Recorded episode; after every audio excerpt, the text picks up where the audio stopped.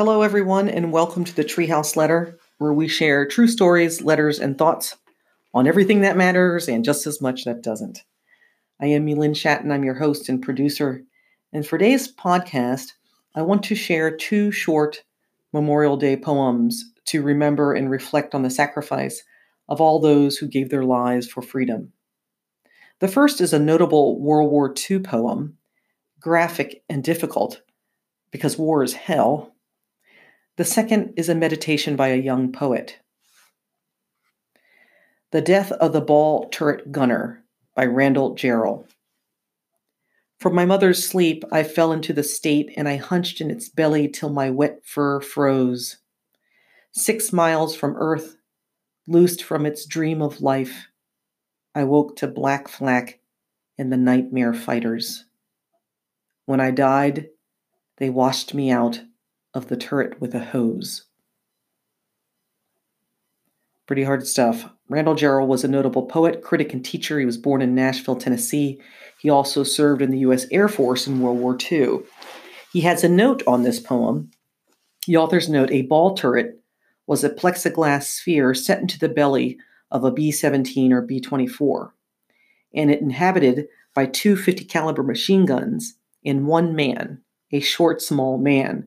When this gunner tracked with his machine guns a fighter attacking his bomber from below, he revolved with the turret, hunched upside down in his little sphere. He looked like the fetus in the womb. The fighters which attacked him were armed with cannon firing explosive shells. The hose was a steam hose. So I'll read it one more time. It's five short lines The Death of the Ball Turret Gunner by Randall Jarrell. From my mother's sleep, I fell into the state, and I hunched in its belly till my wet fur froze six miles from Earth, loosed from its dream of life, I woke to black flak and the nightmare fighters. When I died, they washed me out of the turret with a hose. This second poem is called Twilight by Lucretia Maria Davidson. It was written in her 15th year. Twilight. How sweet the hour when daylight blends with the pensive shadows on evening's breast. And dear to the heart is the pleasure it lends, for 'tis like the departure of saints to their rest.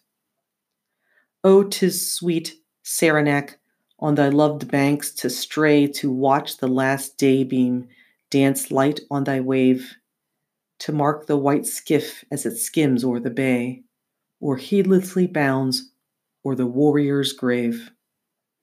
Oh, 'tis sweet to a heart unentangled in light, when with hope's brilliant prospects the fancy is blessed, to pause mid its daydreams too witchingly bright, and mark the last sunbeams while sinking to rest. This poet, Lucretia Maria Davidson, lived only 16 short years from 1808 to 1825 and the War of 1812 likely influenced her young life. Davidson was the second daughter of a chronically ill family with seven of nine children who died young. She was born near Lake Champlain and was encouraged to develop her early talent with poetry. She died of consumption or tuberculosis. Today's poems are shared in honor of my uncle, Dinh Vuc. He was a company tank commander in the South Vietnamese Army. He was taken prisoner at the fall of Saigon in 1975 and tried to escape multiple times. Estimates of the Vietnamese officers, government officials, workers, and supporters of South Vietnam taken into communist re education camps or prisons number as high as 500,000 to 1 million. The program was implemented as both a means of revenge and communist indoctrination after the fall of Saigon in 1975. Prisoners were incarcerated for as long as 17 years, with most terms ranging from 3 to 10 years.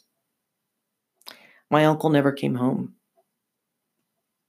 That's the end of today's podcast. Please visit thetreehouseletter.com to learn more about these poems and today's podcast. Thank you for listening.